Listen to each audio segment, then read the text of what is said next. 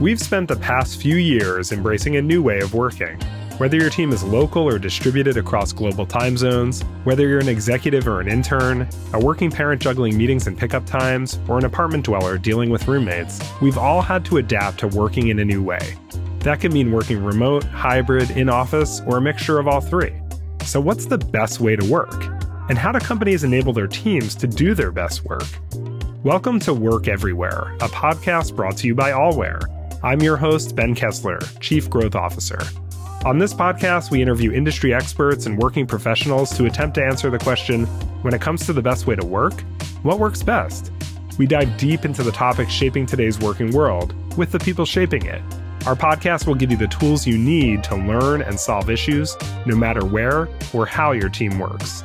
Work Everywhere tackles working trends, leadership advice, diversity and inclusion, entrepreneurship, and so much more.